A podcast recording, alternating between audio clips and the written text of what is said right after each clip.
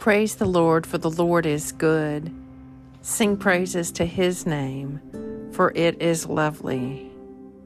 Remember your congregation that you purchased long ago, the tribe you redeemed to be your inheritance. You, O God, have heard my vows.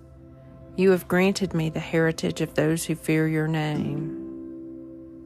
Unless the Lord builds the house, their labor is in vain who build it.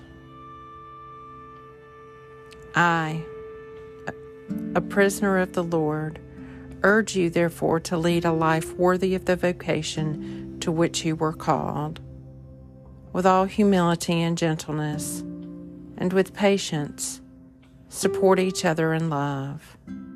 Take every care to preserve the unity of the Spirit by the peace that binds you together. There is one body, one Spirit, just as one hope is the goal of your calling by God.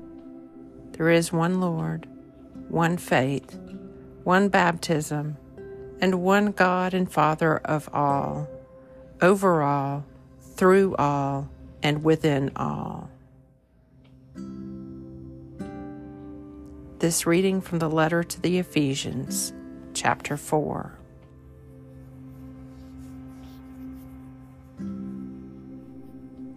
Unless the Lord builds the house, their labor is in vain who build it. The Midday Psalm.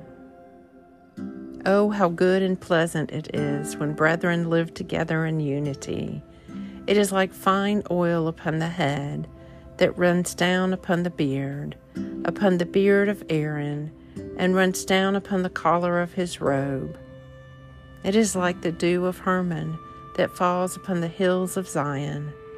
For there the Lord has ordained the blessing, life forevermore. Psalm 133 Unless the Lord builds the house, their labor is in vain who build it. My soul has a desire and longing for the courts of the Lord, and my heart and my flesh rejoice in the living God.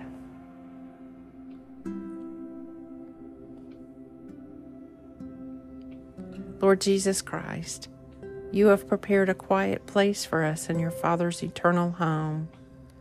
Watch over our welfare on this perilous journey.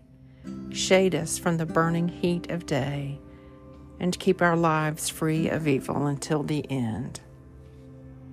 Amen.